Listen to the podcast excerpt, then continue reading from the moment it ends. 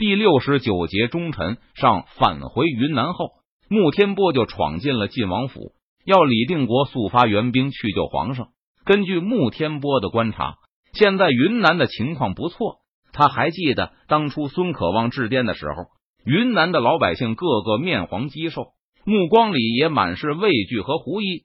要是被穆天波这样的大人物注视一会儿，就会害怕的低下头，匆匆的走开。那时，穆天波见到他祖祖辈辈居住的云南老百姓已经变成这个样子，也是非常的痛心。不过，穆天波知道云南需要承担沉重的战争开支，而为了保卫大明皇帝，为了挡住清军进犯并反攻中原，这些似乎都是不得不付出的代价。也正因为此。不得不放弃云南时，穆天波胸中痛得锥心刺骨。他曾经在战时不止一次的暗暗发誓，要在战后恳求皇上好好的补偿云南的子民，但这个誓言无法兑现了。这么多年，云南百姓承受的苦难好像也变得毫无意义。不过这次回昆明的路上，穆天波看到行人一个个面色红润，看上去吃的不错，而衣服也不再是破破烂烂的。还没有到新年，但很多人已经穿上了新衣服。进入昆明城后，穆天波询问晋王府该怎么走的时候，被询问的百姓也会热情的给他指路。最后，还有个厚道的昆明人把穆天波一直带到了晋王府的门前。站在大门口的卫兵表情平静，没有表现出对穆天波或是对那个领路者的敌意和戒备。直到这个时候。穆天波才犹犹豫豫的报出了自己的真实姓名，并从怀里掏出钱国公的印信来。之所以一路上穆天波不肯说，是因为知道大兵的脾气都非常不好，有可能会稀里糊涂的倒霉。本来穆天波还准备了一份圣旨，打算化妆成使者，见到李定国后再相认的。但看到那个脸上挂着和气笑容的王府守卫军官时，穆天波放弃了一开始的打算。军官大惊失色。作为一个云南人，见到世世代代都深受爱戴的钱国公后，这个军官不敢怠慢穆天波久等，就亲自陪同他入内去见李定国。反正李定国肯定会认识正牌的钱国公，只要不让来人靠近晋王身边，就不会有什么机会行刺。穆天波跟着军官走进大厅后，看到了一幅他无论如何也不会想到的场景：那个时刻甲胄在身。总是眉头紧锁，从来见不到笑容。就是偶然听到好消息，也难掩忧色的晋王李定国，现在穿着一身宽松的绸缎衣裳，两道浓眉舒展的很开，一副心情愉快的安详模样。穆天波还记得，晋王因为暗毒劳形，脸颊十分消瘦，而现在却已经显得圆润多了。最让穆天波震惊的是，这个他一眼就认出是李定国的人。正在给一盆花卉小心的浇水，穆天波惊奇的呆住了，不知说什么才好。那个带他进来的军官已经向李定国做了报告。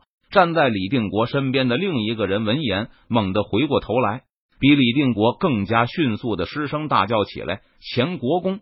见来人确实是钱国公无误。值班的军官放下心来，又向穆天波恭敬的行了一礼，匆匆退出大厅，返回他的岗位去了。穆天波盯着第一个认出自己的人看了几眼，也认出了对方。此人不是李定国的左膀右臂，西营中骁勇善战的骑将白文选又是何人？其实白文选的眉目没有太大的改变，但神情同样和以前完全不同了，变化甚至比李定国还要大。穆天波记得很清楚，巩昌王的眉毛总是倒竖着，一双炯炯有神的大眼也总是射出鹰一般的目光来。让人一看就心生惧意，但今天白文选也和李定国一样穿着宽松的袍子，那双注视过来的眼睛目光也柔和了不少。而巩昌王的那双眉毛，让穆天波竟然联想到了近几年开始流行的那种时钟。白文选的眉毛看上去就好像是时钟上八点二十时的两根指针。哎呀呀，真是钱国公啊！又有一个人喊了起来。差不多在李定国转过身来的时候。他从椅子上起身，向穆天波奔过来。这个人已经显出了一些富态，在穆天波看来，李定国和白文选的神态显得过于放松了，但他们的身体依然匀称矫健，穿着袍子也难掩五人的身姿。而第三个人不但脸孔圆圆的，就连肚子的凸起好像也可以看到。定睛一看，穆天波发现这也是一个老熟人，正是和白文选齐名的西营好汉李定国。两绝明亡的时候追随左右，被大家认为是秦王孙可望属下的第二号人物。坐镇贵州多年的庆阳王冯双礼，冯双礼退休后，一个人在建昌待着也有些无聊，每天能做的事就是回忆往昔，而且手里没有兵权后。不用再整日担心李定国和白文选来攻打自己，对这两个人的戒备之意一去，冯双礼再想起他们的时候，就只剩下往日的战友之情了。几年前，冯双礼来昆明拜访晋王和巩昌王，本来想住几天就走，但归期一拖再拖，最后干脆就不走了，还把建昌的家人也都搬来了昆明。虽然李定国雄心仍在，但据冯双礼观察。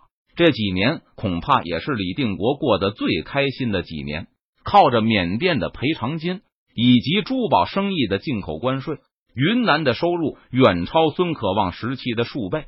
晋王终于可以给云南百姓大范围的减税，对过去多年的兵匪骚扰做出一些补偿。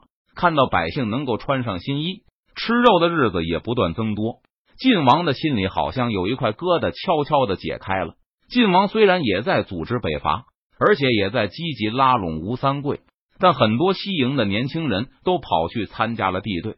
以前为了照顾这些子弟，李定国费尽了心思。他那么看重永历皇帝的原因之一，就是希望能拼上自己的这条命，换来朝廷对西营旧部的另眼相看。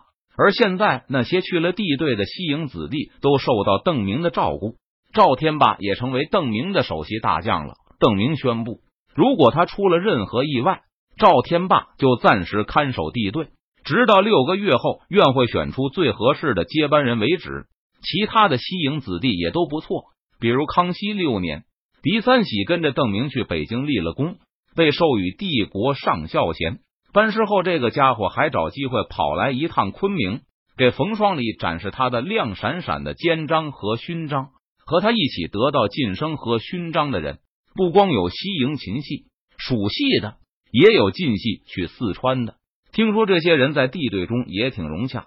李定国十岁就进入张献忠的童子营作战，到十八岁的时候已经带兵打仗。后面是更艰苦的南征北战。虽然后来成为了亲王，但日子依旧不舒坦。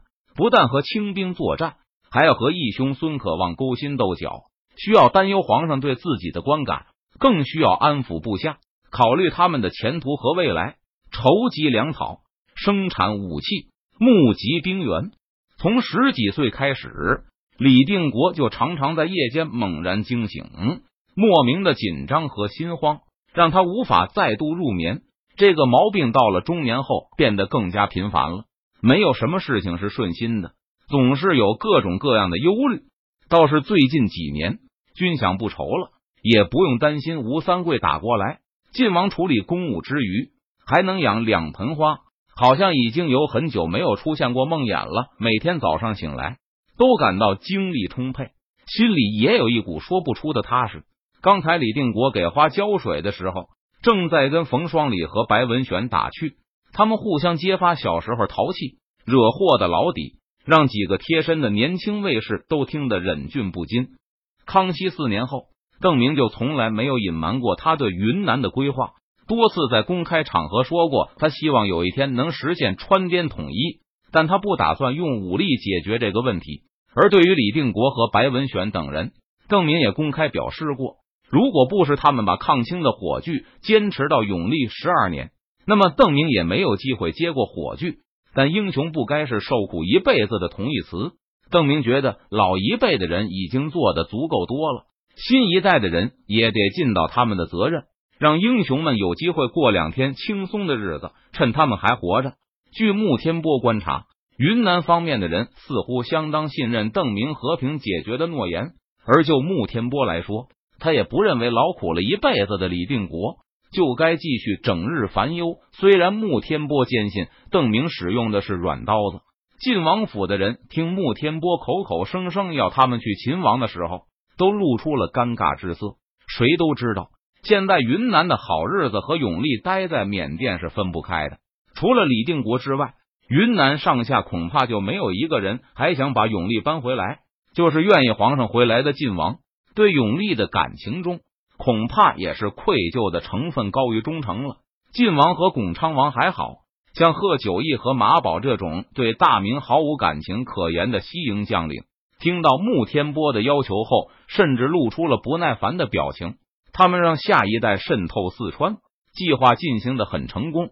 依靠云南西营的人脉和财富，他们的子侄都有很强的竞争能力。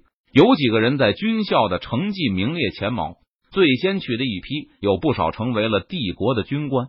现在贺九义、马宝等人经常讨论的话题。已经不是如何用西营进系这个山头和帝国抗衡，而是如何击败帝国内部的这系、川系和闯系，让西营成为帝国内部最大的山头。既然西营已经渗透进了帝国内部，后代的安全和地位都有了保证，这些西营将领就不觉得永历对他们还有任何益处。皇上最好继续待在缅甸，别回来烦人，永远的待下去才好。在平西王府说起这些见闻的时候，穆天波的心情也很复杂。